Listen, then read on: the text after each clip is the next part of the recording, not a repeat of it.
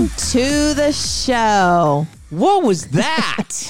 I just wanted to copy you. You just surprised me. You stole my welcome to the show thunder. That was kind of fun. I did. You always keep me on my toes. I know. You never know what to expect. I'm always surprised. Surprise! Welcome to the Hope Radio Podcast. Real people, real stories, real hope. My name is Sean Davis. I happen to be your humble host, and joining you is joining you. See, you got me all discombobulated. My name is Sean Davis. No, it isn't. And I'm here with my lovely hostess with the mostest. His name is... Sean. I'm a hostess with the mostest now? Yep. it's it's like the trade day. Is today a day of trade? I be you, you be me. Well, that is going to make for an interesting day for both of us, I okay. think. I that's like- gonna That's going to be a lot of fun. I like fun. A lot of, of interesting moments, I'm sure. Well, I mean, we got to keep on our toes. Oh, my gosh. You always make me laugh. You keep me on my toes for sure. Mm-hmm. That's what I I'm was. I for. was surprised by that, but I, I love it. Thank you. Thank you for giving me a jolt of energy right now. Do you feel like a ballerina? Well, no. On your toes. I'm so funny. Uh, was that your joke for today? No, because it's not about food. Oh, we get double humor today? Yes. You're going to say something else funny. I am. You might even say a few more things after that funny. I think everything I say is pretty funny. I know you think everything you say is pretty funny. Right? I mean, I don't know how else to explain why everyone laughs when they're around me. Do so I? So hopefully it's I'm telling funny jokes. Do I always laugh when I'm around you? Uh, yes, unless you're like in your head and working. I'm I'm never in my head working. Well, whatever. you, you you know you know that might be a little fib, right? You're in your head working. I know. That's what I'm saying. I said I'm never in my head, and then you like, well. Oh, I thought you were saying I was fibbing, and I'm like, no, no. I am as transparent as it gets. Well, I normally ask you how you're doing today, but I can clearly see that you're feeling a little spunk. You're feeling yeah. a little vibrancy. You're, you must be having a good day. I'm having some Dutch Brothers. Oh, you got your little caffeine fix, yeah. right? Yeah. How are you doing? I am living my best life. Well, that is a good thing to do. I am living. You know what I am? What I just you? realized. What? I am a balanced life enthusiast. Well, I like balance. You know, you got to have you got to have balance. Yes. Did you know? Well, you know that I'm a Libra. Yes. And my sign is scales because of balance. Here's what I don't understand about signs. Yeah. Okay, I'm an Aquarius. Okay. You're a but fish? No, they say that's an air sign. Well, you are an air sign. Why is an Aquarius an air sign? Aqua, water, Aquarius. You got to come up for Aquarium. Air once in a while. Why is that an air sign? Why wouldn't that be a water sign? No. I don't understand this. No. It doesn't make sense to me. I'm an air sign too. Yeah, Libra. That sounds like something air-oriented. It is. It doesn't sound I'm it. always up in the air. Yes, you are. We have gone off the rails. That was my Man. second joke. Yeah, I know. No. Well, now we're going to have three. Stay tuned because I have one more. Because we have joke time. Yes. It's time for joke time. It's time to tell funnies. If somebody hasn't been laughing yet, then this is our last attempt. This is our last attempt at humor. Okay. Well, I have one, then you have one. Okay. Okay. So you're, you're going to go first. Yes. Are All right. you ready? I think I am. What do you get when you put three ducks in a box? A box of three ducks. A box of quackers. Jeez. What's the best cracker? What's what, the best cracker? Yeah, what's your favorite like cracker? Like pure cracker. Yes. Uh, Ritz. You like Ritz? I think Ritz are the best. Those are boring. I think, what? Yeah, those are boring. Why do you say my favorite cracker's boring? Well, I don't know. What's your favorite cracker? I like Wheat Thins. I like Cheez-Its. I like... Um, I actually like saltines, which are kind of boring. Well, saltines are the definition of the, you know, boring cracker. But they're but Wheat Thins are like a close they, second. Like, what's so interesting about Wheat Thins? The fact they have wheat. I love Wheat Thins. I really? could just eat that for the rest of my life and nothing else. I think the reason I like Ritz is that they have this uh, like butter flavor to butter. them. Butter. Why'd you say it like that? Butter. I like butter. You like food. All right. So you ready for my joke? I am super ready. I got a little ready. food in my joke. What? Yes. You're Well, we're switching roles, apparently. Oh, that's right. I should have told a stupid joke then. Jennifer. That was my fourth funny. Oh, my gosh. You I'm are on, I'm on, on a, a roll. roll today. All right. You ready? I'm ready. What do you call a mac and cheese that gets all up in your face? Oh, mac and cheese. That gets all up in your face. Cheese face. No. Too close for comfort food. Is macaroni and cheese comfort food? How is it not? I don't like it. Noodles and cheese? Like, what's not more comfort? Well, I mean, what's more comfortable than noodles and cheese? Um, meatloaf. That's not a comfort food. Meatloaf. Maybe lasagna. What is the definition of a comfort food? I don't know. All food makes me comfortable. That was my fifth funny. Jeez Louise. I'm going to start improv. I'm just, I, I'm, I, we might as well. It's become an improv show. It's become the Jen show. Okay, I'm going to stop now. No, it's awesome. I love it. Like, what you got now? Tell me another one. Oh, I think we have a guest coming on. Oh, now you're pivoting yeah. when I put you on the spot. Woo, yeah. Yes, we do. We have an awesome guest coming on the show. And, uh, you know, once again, the show theme is going to be hope, and this person, Misty Lane, she has got a story of hope to share, and I got to tell you, I'm super Duper excited. excited. Yes. Yes. Shall we call her? I think we should call Let's her right now. Let's get the show a-rolling, because okay. we've had enough, like, you know, humor, levity so yes. far. So I'm going to get her on the phone right now, call her up, and we're going to interview. Okay. All right, I'm happy to say I got Misty Lane on the air with me right now. Welcome to the show, Misty. How are you today? Oh, I'm awesome. Thank you so much for having me. Oh, it's sincerely our pleasure. We're happy to have you. We're happy to talk about hope. Mm-hmm. We think that hope is never out of style, and we think too many people right now need some hope. So we're happy to have you on as a hope dealer.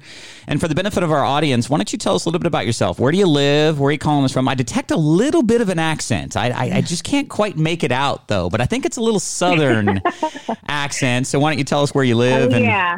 I, I tried moving out of the country and moved all the way to Albuquerque from Texas, but you can't take the country out of the girl. You just can't do it.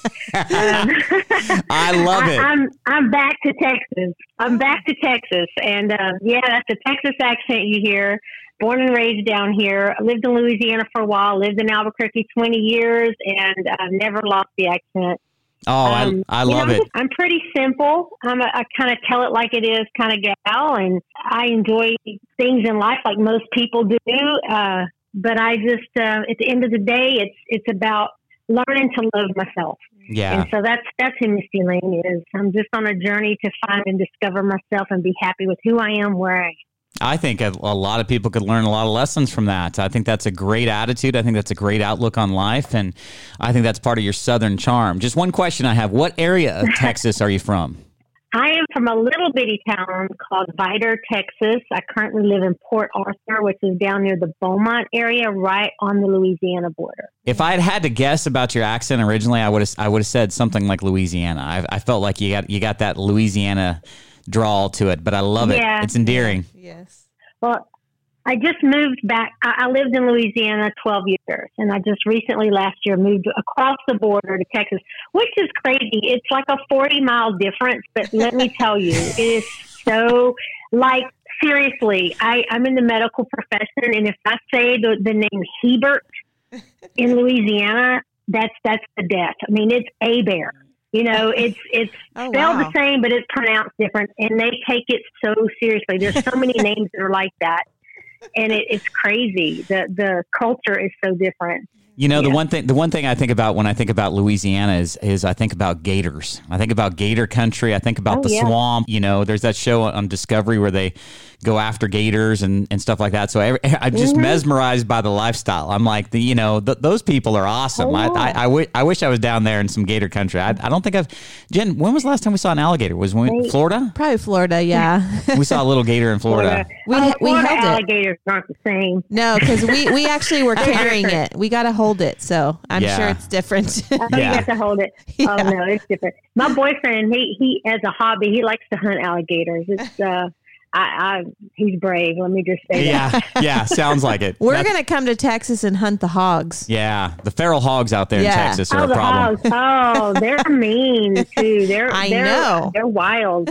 They're, the boar out here are pretty mean. Yeah, uh, they'll tear stuff up in a quick hurry. We're going to get them. Yeah, yeah we, that, that's always been something I thought about in the back of my mind. I'm like, you know, I've seen some of these helicopters flying over some of these feral hogs and stuff, and I'm like, wait, you get to fly in a helicopter, you get to take care of a nuisance problem, you get to shoot a gun. Like, is there anything and better? And you, you get bacon. And you get, ba- Jennifer, it's always back with food you with you. Bacon. That's right. It is always Bacon's back with food for Jen. Awesome. Bacon is awesome. It is awesome. Especially thick cut. Now, I have a, I have a Christmas ornament made out of bacon. It's a, a glass bacon piece that hangs on my uh, Christmas tree. That is the best thing I've ever heard in my life. A Christmas ornament oh, that's yeah. made with bacon. Have you ever had chocolate yeah, covered bacon? Cool. Chocolate covered bacon, no. Jennifer? Yes. Really? I would love it. It's a thing.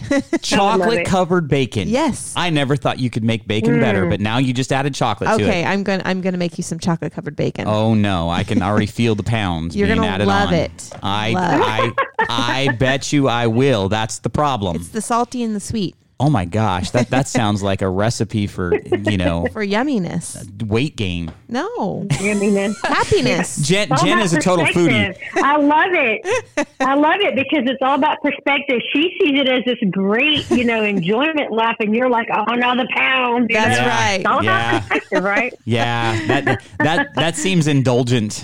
I would I would I would feel yeah. a gluttonous if yeah, I if I well, had that. Well, yeah. maybe one. Just okay. not like five. We're going to do it this weekend. Jennifer. Yes. Oh, my I'm, gosh. Yeah. That's my wife. She's always dragging me into exotic foods. Exotic. Yeah. Bacon and chocolate. Exotic. I don't think it's very exotic. Seems exotic to me. I don't find that exotic, but it's definitely interesting. Yes. Yeah. There you go. Yes. Well, thank you so much for coming on our little uh, show of hope here. And uh, I know a little about you and your story, only what you've shared with me, but you haven't shared all of it. So the reality of it is, is that I can't wait to hear about your story of hope. So I'll let you start it off wherever you want to begin and just tell us a little bit about your background and some of the hope message that you want to share. My biggest thing is all about showing people that we can all overcome our worst to live our best.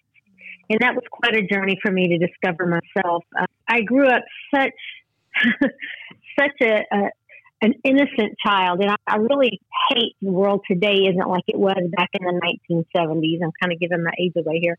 But I grew up in a, in a time where you could run around outside until dark and not have to worry about trafficking or all these things. You could go on adventures and play. We didn't have video games to keep us homebound and all these things. And uh, I was just so innocent. And I, I just knew from an early age I wanted to be a surgeon. I had a passion for it. I started working towards it since I was about fourteen. On my way, doing everything right. I got married in college, discovered after ten years of a marriage that my husband had another woman pregnant, and I had just gotten accepted into medical school. And it oh completely just tarnished everything for me as far as my outlook on the world. You know, I, I didn't see ugly in the world before.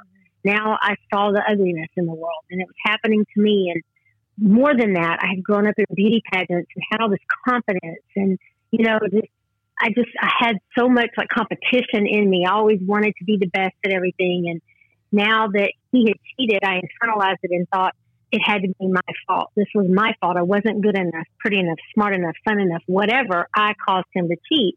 And that right there was the beginning of the end of the Misty everybody had, had loved growing up, because I lost that innocence. I lost my confidence, and I didn't respect my moment of choice. The first guy that came along that was willing to validate what I was starving for, which was that I was good enough, I fell for him, and he wasn't the best guy. Um, he introduced me to my first line of cocaine. I was thirty-two years old, a mother of two in medical school, you know, smart enough to know better, vulnerable enough at that time of my life to just have that curiosity. And I didn't respect that moment of choice. I didn't stop and say, what am I doing? Instead, I was like, all that anger from the past was coming out, and I thought I did everything right. You know, I was a good girl, and it got me nowhere. So I wanted to be that. I wanted to try that. So I did it. Immediately was, was addicted to it. That cocaine addiction uh, within a year turned into a crack cocaine addiction. Um, devastated. Anyone that knew me it, it was like a complete turnaround for, for the person they knew from the past, you know, and um, it took me down. It took me down so hard and so fast. For ten years, I found myself doing all the things I never thought I would ever do. Uh, all the things I said I could never do, I found myself doing them for that drug. And first of all, thank you okay. for sharing. Thank you for your, your vulnerability. I, I do want to go back to something that you said, mm-hmm. because I think it, it deserves to kind of be expanded upon. And and that is, I think that that's probably a common feeling. I mean, like I, I, I wouldn't understand. I don't have any firsthand experience, but you know, if you've been married and you, you got a husband and you got a, a spouse and, and then all of a sudden you find out that something's happened and, you know, they've been unfaithful, I would imagine that the first, you know, directed energy is like, what did I not do? Why, why did that person yeah. seek somebody else? What, what was wrong with the marriage? Yeah. And I, and I imagine, so one question that I had was, are you an only child? Did you have family? How close was your family? I mean, were you able to talk through some of this stuff, or, or were you alone in your dealing with this news that he'd been unfaithful? And then not only had he been unfaithful, that uh, was about to have a child. Well, I wasn't alone. Um, you know, whether we enlist the help that we have around us or not is yeah. up to us. And, you know, there's a bit of shame that comes with a failed marriage. You know, whether it's your fault or not, there's a bit of that, um, you know, you're too proud to tell other people why your marriage is dissolved, you know, because you, you feel it's your fault. You feel like you did something wrong. So I went through a period of that, but you know, there was um, adultery in my parents' relationship, and that's why they had divorced. And, you know, but at the same time, in the back of your mind, you know, you don't, if you're, if you're really close to your mom or your dad, you don't want to tell them all the bad things about your husband, because then they turn on them. You know, it, yeah. it's kind of hard. Yeah. So you try to keep that balance. You, you don't. You don't want to taint their opinion of them, right? Like, because I could see you not wanting to taint the opinion. Because what if it works out? What if we get back together again? Now they're going to always think of him as X or Y because of what he did, and you know, I could I could see the challenge um, in that. And so, so you process the divorce, and you know, you're reeling from it because you you just don't understand, and then you internalize it like there was something wrong with you. And so you mentioned that the first person that kind of, you know, validated what you were looking for at that time was this, this man you met. Was he the one that introduced you to cocaine? He was. I had been dating him about four months. Um, we were on our way to a Dallas Cowboys football game. He pulled over on the side of the road and, and did a lot of cocaine. I'm like, what are you doing? Because I didn't even know he, he did it. I mean, we used to go out country and western dancing. I knew he drank, but it was nothing like that. And he's like, try it. I'm like, no way. He's like, just try it. And like I said, I didn't stop long enough and respect that choice. And I just went with it and I did it. And it just opened my whole world up to something I've never experienced. And um, now, had you ever done the beginning of the end? Had you had done marijuana? Had you done any type of drug before that at all? Yes. I, I was hit by a drunk driver when I was fifteen, went through the windshield of a car and almost died. So I was never that party girl in school. I was a good kid. Um, I drank a few times, probably, you know, on one hand, I could count how many times I was drunk, even in college. I mean, I just wasn't that girl. I smoked pot three times, maybe four, never liked it. It wasn't my thing. I just wasn't into it. So, um, like I said, I, I lived a life. I, I was happy. I didn't feel I needed anything. You know, I liked being in control of me. I didn't like when I drank, not feeling control. But at this time, when I tried the cocaine, I was vulnerable. I was hurt. I was mad. I was pissed off at the world. And I, I didn't want to be responsible. I didn't want to be in control. It's kind of like me, you know, flogging myself on my own back here. It's kind of a punishment, if you will. Yeah, totally. And I, and I think that there is that, that side that sometimes will come out, like when you've experienced some sort of significant trial or tribulation, you also want to numb it.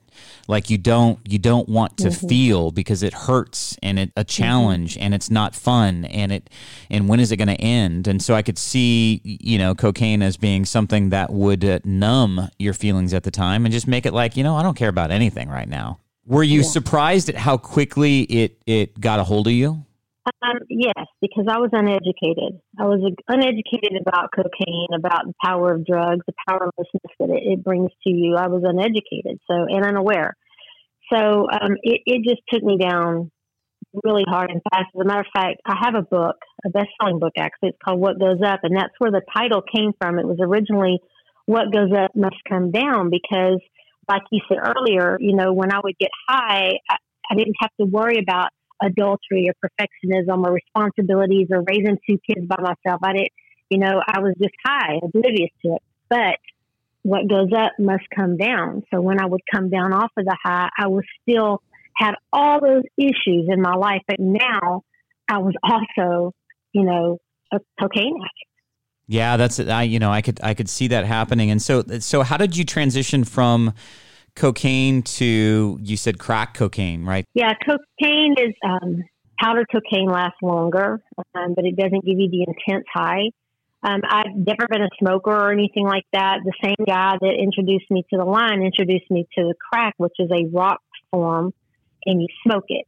Well, it hits your system so much faster, and it's so much more intense, but it doesn't last as long. So it's a whole technique to try to get it into your lungs. I didn't know how to smoke. I couldn't inhale. It was just it was just a mess. And being a perfectionism, I'm like, I've got to figure this out. How do I smoke this stuff? By the time I...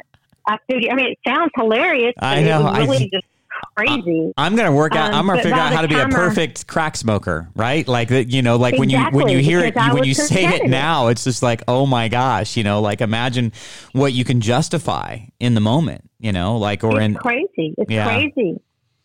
Yeah. And so, so by the time I perfected it, I was a full-blown crack addict.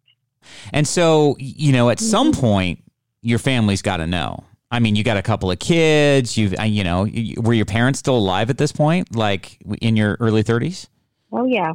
It was a tough, challenging time. That's the same year, you know, my husband moved off with this other girl, and I'm alone with my two kids in school trying to get, you know, now I'm having to work too. There's just so much going on, but it took about a year, I guess, about ten months for it to really come into where they could really see it all evolving. They knew something was wrong. They had no idea, never even imagined it would be drugs. Um, but they knew something was wrong. Either I was depressed. Um, I wasn't spending time with my kids. I was going to bed really early, which really I was just locking the door and going in there and smoking crack, you know, but it, it was just a whole change. They did see it. Um, I actually went to them at the end of the year and, and confessed all and asked for help and put myself in rehab.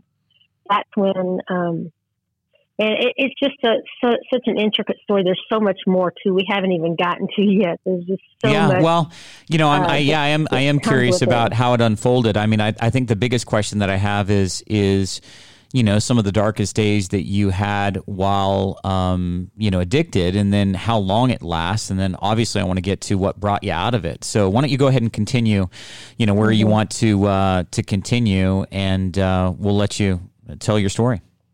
Okay. Well, some of the darkest days would definitely be this next chapter, which is where, uh, my son's father steps into the picture. My son is twenty. Um, today, and his dad was my drug dealer. I thought I fell in love with my drug dealer, um, you know, and he, he wanted better for me. He did. He was addicted himself, and he saw the good in me, and he tried to talk me out of it. He would say the serenity prayer with me, you know, and that won me over right away. I'm like, he really cares about me. You know, he really knew I had a great job with money and would support his habits. So uh, looking back, but anyway, Um, we moved off together. We decided that we wanted a better life and both wanted off the drug. We left Albuquerque, um, tried to leave. The drug brought us back twice um, because we, we couldn't go without it just to make the trip to Texas. It was, we couldn't do it. So we finally did it. We finally made it, threw all the crack pipes away. We were able to get all the way to Texas, start a new life. Um, two months into that is when he broke my nose for the first time. Had no idea. He was a violent person, never saw that side of him, but boy, let me tell you, that domestic abuse, that was a whole nother thing with me. And I tell people today, of everything I've been through, and when you hear at the end, all the stuff I've gone through, it's like, that's some of the hardest to get over. The physical scars heal, but those emotional scars run deep, and they're self-sabotaging, and it, they play on every insecurity we have. And so I went through Um, a lot of time with him back and forth with domestic abuse, um, which either further stripped my confidence, my self-esteem. So here I go from this woman that, you know, walked across the stage with confidence and a sash and a crown to hiding behind a car and being scared to use my voice because I was in fear of being hit, you know, being told how to dress, what to eat, what music to listen to, and then being ashamed that I was allowing it to happen. But he was using the crack cocaine. He would break my nose, hit me, cause pain, and then come back hours later after I kicked him out with, with the dope. And that dope was the, the pain reliever. So it was like this vicious, vicious cycle. Um, and he and I went back and forth a long time, in and out of jail for this, that, the other. Um, it all kind of came to a head. And, and, and one night he was in jail. I had bonded out for some other stuff we'd done. And I was alone out there, and I was in the wrong place at the wrong time, doing the wrong thing. And I got attacked and robbed and completely in fear of my life. And I turned my car around to speed out of the neighborhood. The only way I'd come in is go right back out the street, the only way I knew, and hit the gas and was basically running out of there with my, you know, fear of my life. And they threw a brick at my car, and I swerved and started sliding sideways down the road. And I hit a parked vehicle that was parked in front of a house. And that vehicle struck a lady that was standing in the yard, and it knocked into her house and it killed her. And I had no idea. I had no idea this had happened. I, I woke up in an emergency room with my mom over me crying. And she kept saying, honey, are you okay? And I, I knew I had been up for four days smoking crack, and I was in and out of consciousness. I knew I had been in a wreck. I had no idea somebody was dead. And I knew I was okay. My body felt okay. So I went to reach up to hug my mom's neck to console her. And I felt that angry, cold steel around my wrist that had me cuffed to that gurney. And I knew then something bad had happened. And it was my own mother that had to tell me, honey, you killed somebody. And when I tell you, it was as if that gurney was quicksand, and I was sinking, and every bit of my breath from my lungs was being sucked out of me. At that point, I didn't even know how to live. I didn't even know what was going to happen to me. I felt like my world was over. And I ended up facing a forty-year prison sentence over vehicular homicide. Man, Sean, I'm telling you, that was tough. That was that was a dark time. Dark time. I can I can uh, not imagine. I mean, I don't I don't really have the words. And uh, what what a incredible series of events. So so let me go back, because I, I got a little confused in your in your telling of the story. Um, so the guy that had introduced you to drugs, the guy that had physically abused you, the guy that had given you crack cocaine, the guy that was basically milking off you, he was in jail. You you guys had both been in jail. You had bonded out, so you got out, and then yeah. you you were somewhere where your life was in jeopardy. Like, so w- were you with yeah. other people? Were you with somebody else? They, somehow you. So I missed the I part. Was, Go I ahead. I was out there on my own, and it was uh, I picked up two prostitutes, because if you need to score drugs and people don't know you, you always turn to a prostitute because they know everybody. And so I picked them up to help me score drugs in this town, because I was just out there driving for days and days, going wherever. And um, so they scored some dope for me, and um, decided I was an easy target, and they were going to steal my car. And during the drug transaction is when they punched me in the face, and everything kind of went down during that. And so during that time, you sped off in the car, and then they th- the the two prostitutes, they threw a brick at your at you or at your window. Yes. And then yes, that's and then their pimp, their pimp was running up behind, and I saw him coming, and I knew I had to get out of there, so I just hit the gas. And that's when, as I passed her, um, the one girl threw a brick, and it just had a reflex. I jerked the wheel, and it made me start sliding sideways down the car, down the road. Oh my gosh! And so you you you remembered all of this, even though you'd been in the accident. Because I'm I'm assuming you'd been knocked out. You'd, you know, whatever had happened. All of a sudden, you come to, and you're in a hospital, and you're like, oh my gosh, what happened? I mean, I mean, that had to have been a scary moment in and of itself. Then to see your mom, and then to realize that you had handcuffs on.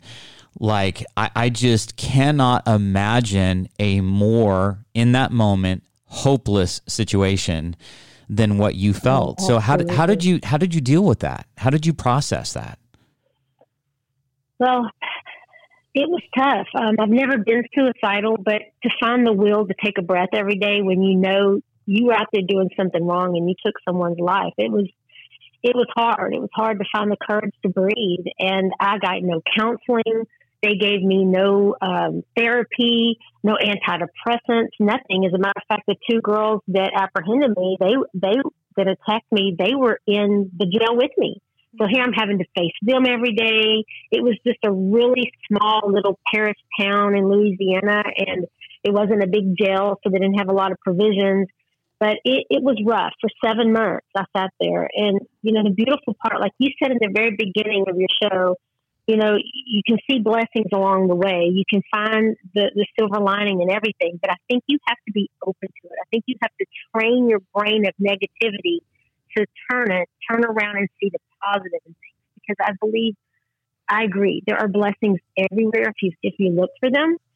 Number one, the late one of the girls that, that actually threw, that knocked me in the face, that punched me in the face, she had been prostituting since she was twelve because her mom made her just for her own crack habit. So this was her way of life. This is her, all she knew. I, you know, she and I are in here together. Um, at first there's all this animosity, but she had so much remorse over what she had done. She approached me. She's like, "I'm so sorry. This is my fault." We started talking. I got her into the Bible. I actually helped tutor her and help her get her G E D, which people were like, "How are you two friends? What's going on here?" You know, and it was like, you have to understand forgiveness. I knew yeah. I needed to be forgiven. And I know in order for that to happen, I needed to forgive. And so, and not just other people, but myself too. So it was this whole huge, dark seven month journey that I went on. And I didn't have, like I said, I didn't have anybody to help me. I didn't have a therapist. I didn't have anything. So I started writing. My daughter told me, my my daughter at the time was eighteen. I had just missed her high school graduation because I'm incarcerated. She wrote me a letter. She said, "Mom, forgive yourself. It was an accident.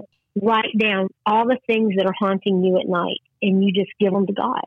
And so I took my daughter's advice, and I did that. And it opened up such an enormous uh God, the writing world to me. It was like it lowered a wall of shame just enough for me to see inside all the pain that I was stuffing little Debbie cakes down with, that I was using sex to, to avoid um, feeling the pain of, abortions I had during my addiction that I never grieved, I never dealt with. I just took another hit and kept going like it was nothing.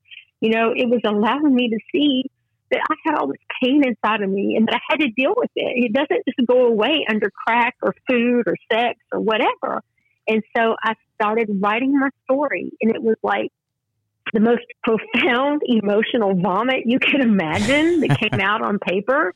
I mean, it was horrid. It was full of anger. It was full of blame. It was dark. And, um, but it was necessary at the time. It's what I needed. I needed to get it out so that I could identify what I needed to work on. And it, I tell people, writing saved my life. I believe it today that it did. Yeah, I was just going to say, I think writing could be a, a cathartic release. It definitely is. It's like the, you know, like Jen during the podcast, she doodles all the time. She writes, mm-hmm. like she she she has to write to I'm get thinking. things. Yeah, you're she's processed. She's in order for her to think, she's got to have a pen to a piece of paper, and it's just got to be doodling. And yeah, right. That's how I remember. Now you're real quiet. You, you the heaviness of this is probably you know yeah. you, this this I'm barely breathing. Yeah, this is why I say Jen is a she's a professional listener with a voice. She can interject in, but you know, going yeah. back to to to what you had said. So let, let me make sure I'm clear too. Was the was the girl that you befriended, that you helped get her G E D, that was, she was in jail, she was the prostitute that you picked up, was she in jail because of what happened? No, they never got charged with what happened. They were in jail from old warrants. They okay. got picked up on. Okay. Neither neither one of them ever got, and, and by the way, I want to say since then she's she's overdosed on heroin, and she she she passed away years later. But um yeah, the other girl, I have no idea where she is. She's never showed a sign of remorse or anything. Wow. But, wow. Um, yeah. So, yeah, I had to deal with them. It was hard. I, you know, I think going back to, to what you had said, you know, drugs are a way for you to not feel. And to your point, you know, you had to process, you had so much happen in your life, and you, you, you know, we're built with human emotions. You know, we, we, we need to grieve. We have anger, we have resentment, we have fear, we have love, all those things. And so like when you're numbing all of that, it doesn't have a, a chance to, to come out. And I, I had a similar experience. You know, I was, I, as a kid, I, you know, I was always told, you know, you're never going to amount to anything by a stepfather. You're not, you're not good enough. You're not going to be successful. You're not going to amount to anything. He was never physically abusive, but he was mentally abusive. And I remember um, being in a counseling session, and I was probably in my mid forties, early to mid forties. Mm-hmm. And I remember my counselor just asking me a question, and it wasn't even really that deep of a question. But all of a sudden, that little eight-year-old in me, you know, just started bawling. It was like that, whatever question, whatever needed to come out, whatever I had stuffed down for so long for and, and didn't want to deal with, all of a sudden came bubbling up. And I can only imagine with what you had seen and done and experienced in your life, not to mention the accident and, and taking the life of, of somebody, how much emotion you had just stuffed inside of you that needed to come out. And I think writing mm-hmm. was probably that way for you to to to deal with it, to process it, to to let it out easily. You know, like in other words, to let it out in a in a manageable process. Because when you're putting the pen to the paper, you know, it's not like you can you can absorb all of it at one time. It's like I got I got to let this out over time. Was was that how yeah. you dealt with it? Yeah, it just I just allowed it. Like I didn't sit down and say, okay, I'm going to write a book and make an outline and do this and this and this. No, this was just a release, like you said. This was just an initial way for me to cope. I had to cope, and so this was this was life saving for me. It wasn't until years later, as as a matter of fact, I was facing a forty year sentence. The district attorney, which is my prosecutor, heard about this book I was writing, and he came to visit me, which is unheard of. I mean, there's so many blessings in my story along the way. He came to visit me, and he sat with me, and he read some of the pages, and we talked, and he's like, "You don't belong here, Misty." And I said, "Yes, I do. I killed her." He said, but, but your life, this isn't who you are. You know, what's happened? We're going to get you some help. First person in the judicial system that mentioned the word help. It was all just, you killed, you killed, you killed, not to mention, but I have a problem on top of that. I need help, you know? So my prosecutor went to the judge. They reduced my charge from vehicular homicide to negligent homicide, which went from a violent crime to a nonviolent crime, accidental death, which also saved my nuclear medicine license that I had already graduated from college with before med school. So blessings, so many, so many ways. I mean, I believe in my heart, God brought me through this for a reason. He saved me for a reason, and it's to do what I do today, which is to speak out on it. So, um, so many things in it, but I can tell you it took nine years after I did. So I got a five-year sentence. I actually did two and a half years in prison. I came home, sat on that book, never did a thing with it because I got back into the medical field. Um, and I was too ashamed. I didn't want anybody to know about that person. I, I tucked her away, put locked the key on that person, and started pretending to be somebody else and starting a whole new life.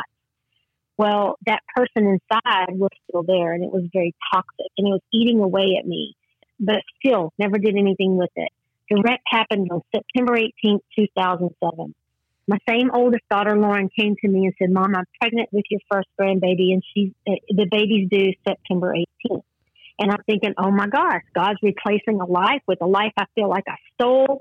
You know, instead of crying every day on September eighteenth, I'm going to have a, a, something to be joyful for now on that. So wait, let me, let me make so sure I'm I'm with you. So September eighteenth was mm-hmm. the date of the accident? Yes.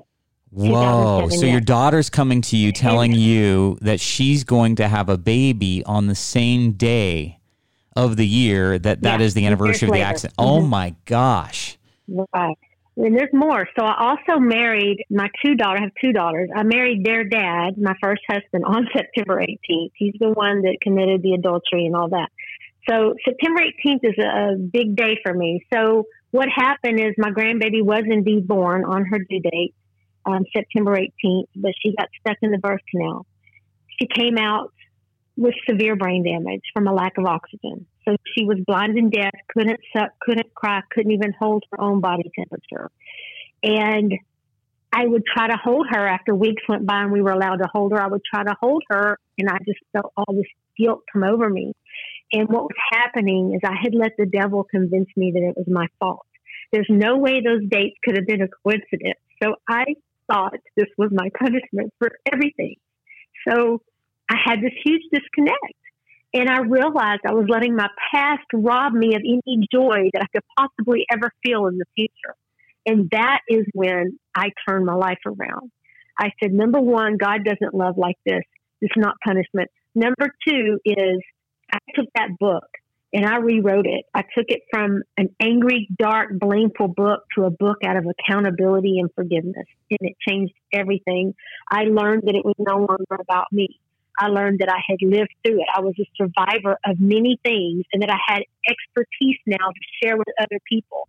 And that's when I decided to step up and speak out, to become transparent about who I was, good and bad, and quit hiding behind the shame and guilt.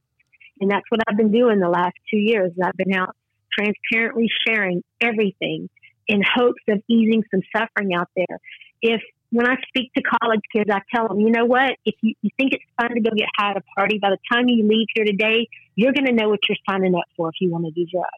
Because I didn't start my day September eighteenth and say, I'm going to go kill somebody.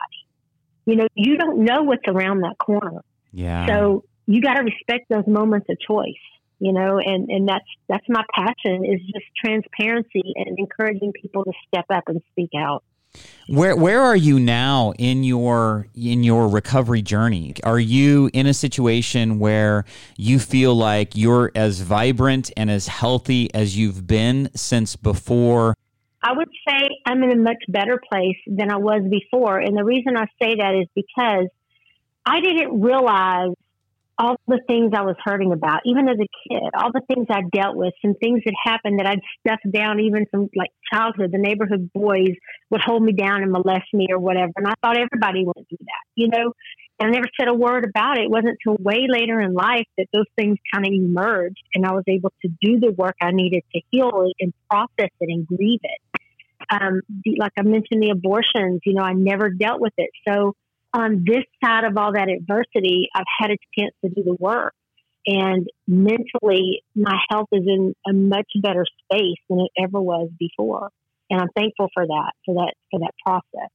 This is the beauty out of the ashes, that now you're coming alongside, paying it forward, trying to make sure that the next generation and anybody that you can witness to, anybody that you can tell your story to, that they understand the gravity of those decisions that they might think are inconsequential decisions, or, oh, it's no big deal. It's, you know, it's only cocaine, or it's only this, or it's only that. Like y- you, you are doing good work trying to make people aware of the, of the jeopardy that they face when they, they, they make those types of choices.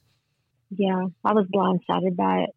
It was just a vulnerable time, you know, but, but life happens to everybody. We're all going to go through it. So yeah, I just do try to do my part to, you know, like I said, I think I was saved through it for a reason. So I'm, I, I, I'm trying to get up now and, and be a voice.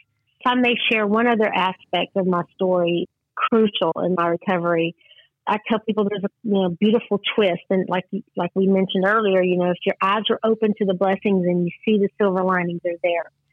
So one night I'm in the jail, and my doors opened up to my individual cell, and a woman came in, and she was crying, she was drunk, and she was talking about her wife. She was married to a woman, and she was talking about how her wife had cancer. She was really sick and in a lot of pain, and she had been suicidal and tried to kill herself several times, and um, she was crying because her wife was dead, and she really missed her, but she was glad at the same time that she was no longer in pain. I listened to her. I gave her a t-shirt to wear. I gave her some commissary jail chips and, you know, coffee or whatever that I had at the time, and we stayed up a couple hours talking and went to bed, nothing of it. The next morning, the, the bars opened up, and we went into general population where all the other girls were, and everybody's pointing and whispering at us. And we looked at each other like, are we supposed to fight? Who are you? You know, what's going on? And somebody screamed out, that's the bitch that killed your wife. And she looked at me. She's like, oh, you killed her? She's like, but you're a nice lady. And I said, she had cancer. She tried to kill herself. And I mean, I feel like God orchestrated that. Number one, she should have never been allowed in there with me. That was a complete, like, uh, against every right I had to be protected. She should have never been even allowed in the same block, much less in my cell with me, because I had death threats all the time from people that they, her family wanted to kill me, give me a hot shot, which is a shot of heroin in your arm when you're asleep or whatever. So the fact she even made it in, the fact she came in in the middle of the night when nobody was awake to tell her who I was, to tell, tell me who she was, right? So we just were two women talking, vulnerable with each other, pouring our hearts out. So then the next next day, you know, I learned from her that, yes, she was suicidal. She was in pain. I killed her, but my Christian upbringing, the way I was raised, I was taught if you commit suicide, you don't go to heaven. Whether it's your belief or not, that's that's what I, I, I knew. And so in my mind, I thought, oh my gosh, Misty, you just saved her soul. She's in heaven. You know, you took her out of pain, which, but it was that one tiny sliver of something positive I could hold on to that would allow me to wake up and take that breath the next day and build on.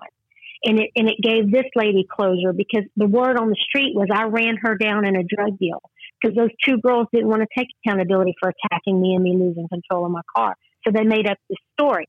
So now it gives her closure. She found out it was an accident. Her her woman, her wife was never involved in any kind of drug deal. It was a complete fluke accident. So the way God orchestrated that, it, it's just beautiful to me. And, and it's, again, opening my eyes and seeing the lessons and the blessings and the silver linings along the way.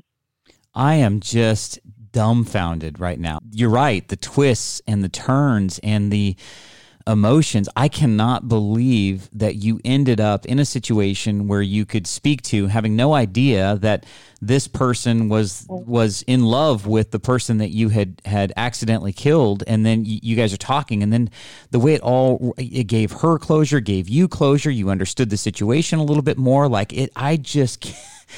You know, like, how do you, how do you even, Jen, what do you, how do you even know. process? I, I look at you and you're like, oh my gosh. I know. That's You probably have the most interesting and, and challenging story I've ever heard on the podcast, just in terms of like the gravity of the, of the situations, and then the twists and turns mm-hmm. of, of how it evolved. And, you know, I just got to say, you know, God on display here, like his goodness, taking, taking mm-hmm. our bad decisions, taking our mistakes, taking our weaknesses and our letdowns, and when we didn't make it, and, and trying to extract the maximum possible good out of them. Your story is a living testament to his goodness in that way. Mm-hmm. I agree. There's more if you want to hear yes. more. Yes. Oh my couple gosh. More scenarios I can yes. sprinkle it with. So since then, um, so Eliana was the name of my first grandbaby. Um, you know, it was. She's passed away. She passed away a year ago, uh, January eleventh of last year. She passed away. She was four. Um, you know, the ten years of hell that I drug my three children through made them the strongest, most resilient, capable kids, probably. You know, my oldest daughter, I tell people, she is the strongest woman I know. She's a she's a superhero because she had to endure everything. I mean, she was the oldest. She kind of took over everything. Uh, when mom was gone for three or four days out on a crack mission, I'd come home and sleep for two days. You know, she kind of just took over that role. And then on top of that, now she has a baby, went through this full birth, and, and has a baby that's never been able to see her, can't hear her. She can't look into her baby's eyes. Um, you know, all these things that she had to go through. And then her and her husband, who are amazing parents, had to make a decision to finally let her go. And here's God working yet again. She had so many respiratory issues. She was in and out of the hospital with respiratory issues constantly.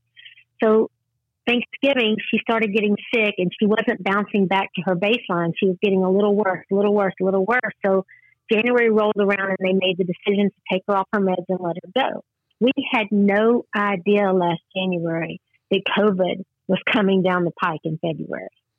So here's a respiratory baby that we already couldn't protect from germs and infection that um, my daughter worried herself sick twenty-four seven over, that never thought of, of making that decision to let her go and let God just take her. And here they finally had to come to terms with it, and they did it. And then here comes COVID. So that timing of God taking her was perfect again, because it would have been horrible trying to get with her through COVID, you know, yes. being a respiratory yeah. child.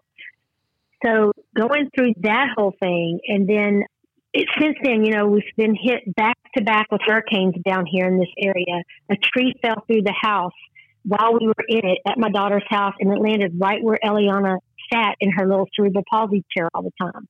I mean, it was just like so many things. But, you know, my daughter has another baby. She's three. She just had another little boy. So she lost Eliana in January. She said, Mom, if I don't get pregnant, I'm never going to have another child. I know it. I know how I am. So they went ahead and tried again. COVID was brand new. We didn't know what was ahead of us. They'd gotten pregnant right away. So she had lost the baby in January and had my new grandbaby in December, all in the same year. So when I say she's resilient, she's the strongest woman I know. She and she don't even have a house to live in because a tree destroyed it during a hurricane. They're still trying to rebuild. And then the second thing, and that's a lot too, but the second thing real quick I want to throw is, so during my time of deciding to step up and speak out, um, I started getting interviews.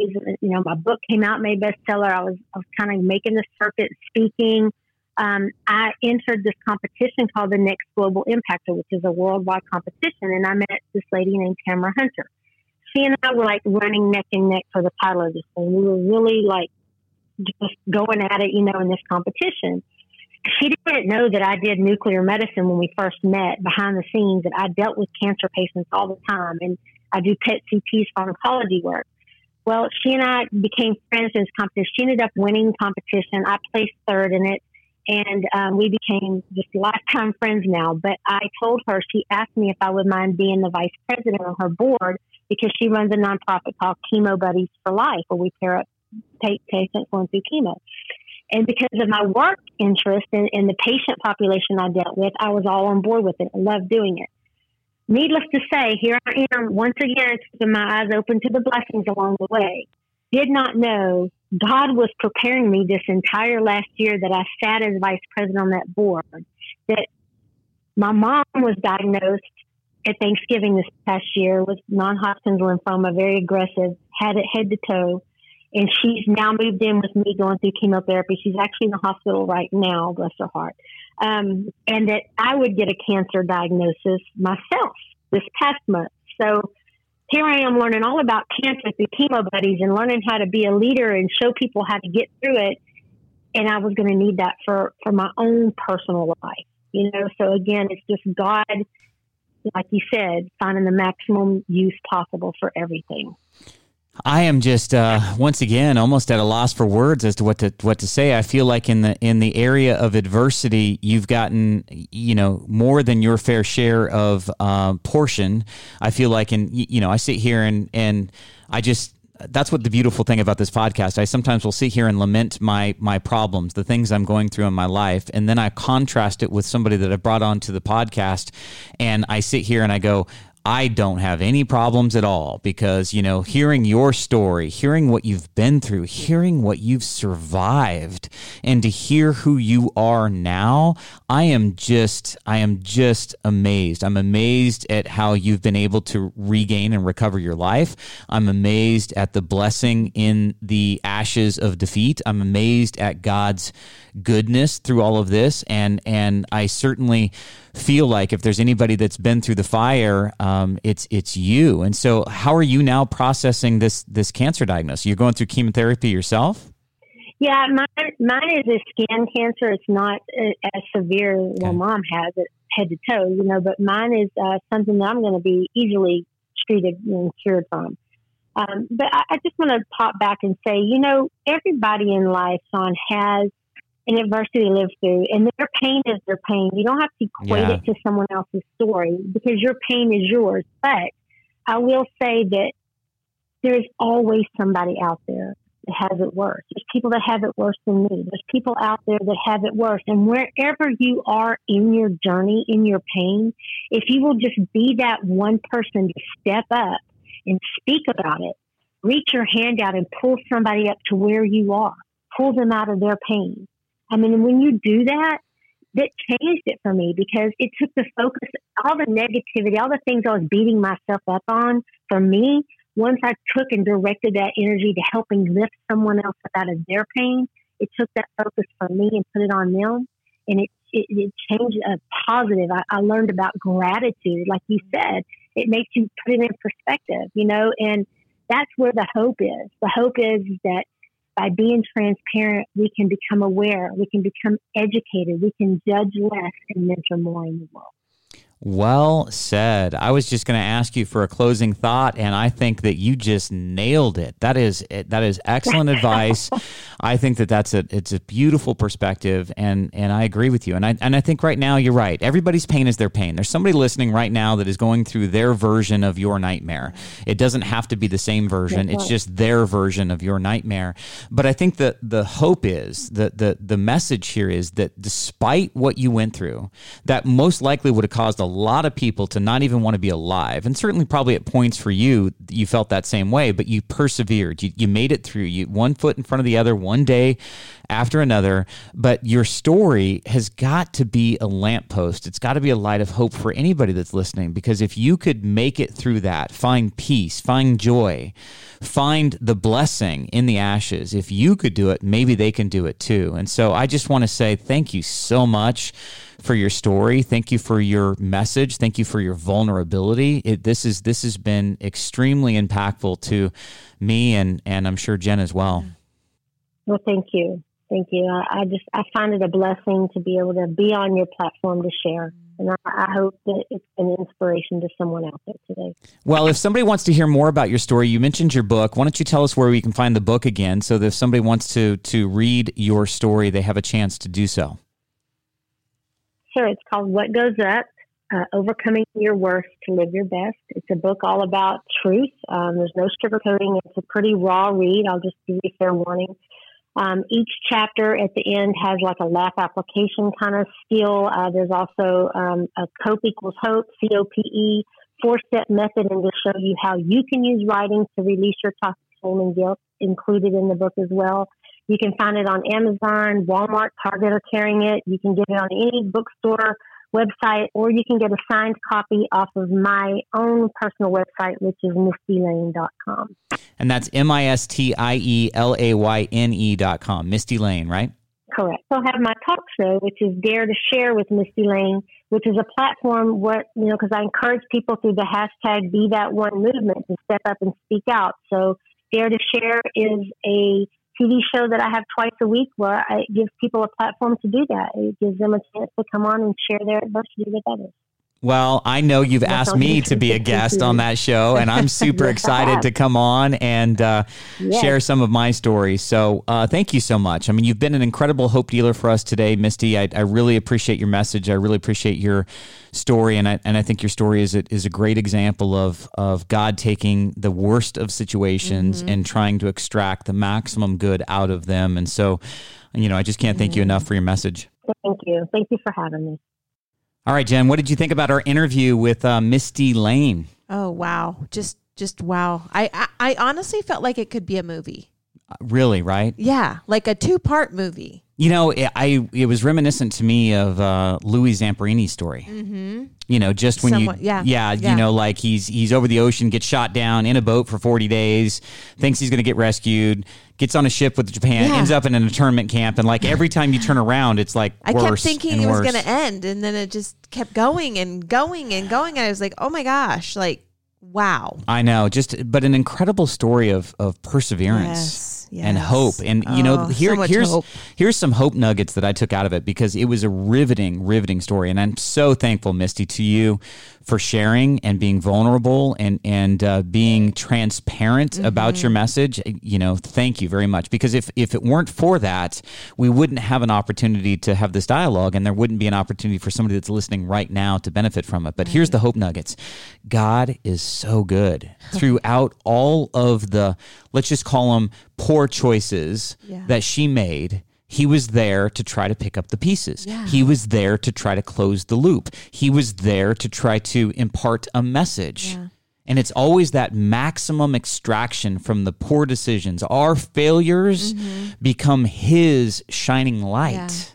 Right? Yeah, he's like such a good father. Like he never left her side. He was I mean, always I mean, there. Think about that. Like, like normally in a situation like that, think about her children. Mm-hmm. Her children could have very easily used her and her situation and what she was oh, going yeah. through as an excuse to ruin their lives. Oh yeah, for they sure. didn't. It made them stronger, mm-hmm. right? Mm-hmm. Her, her situation, like being.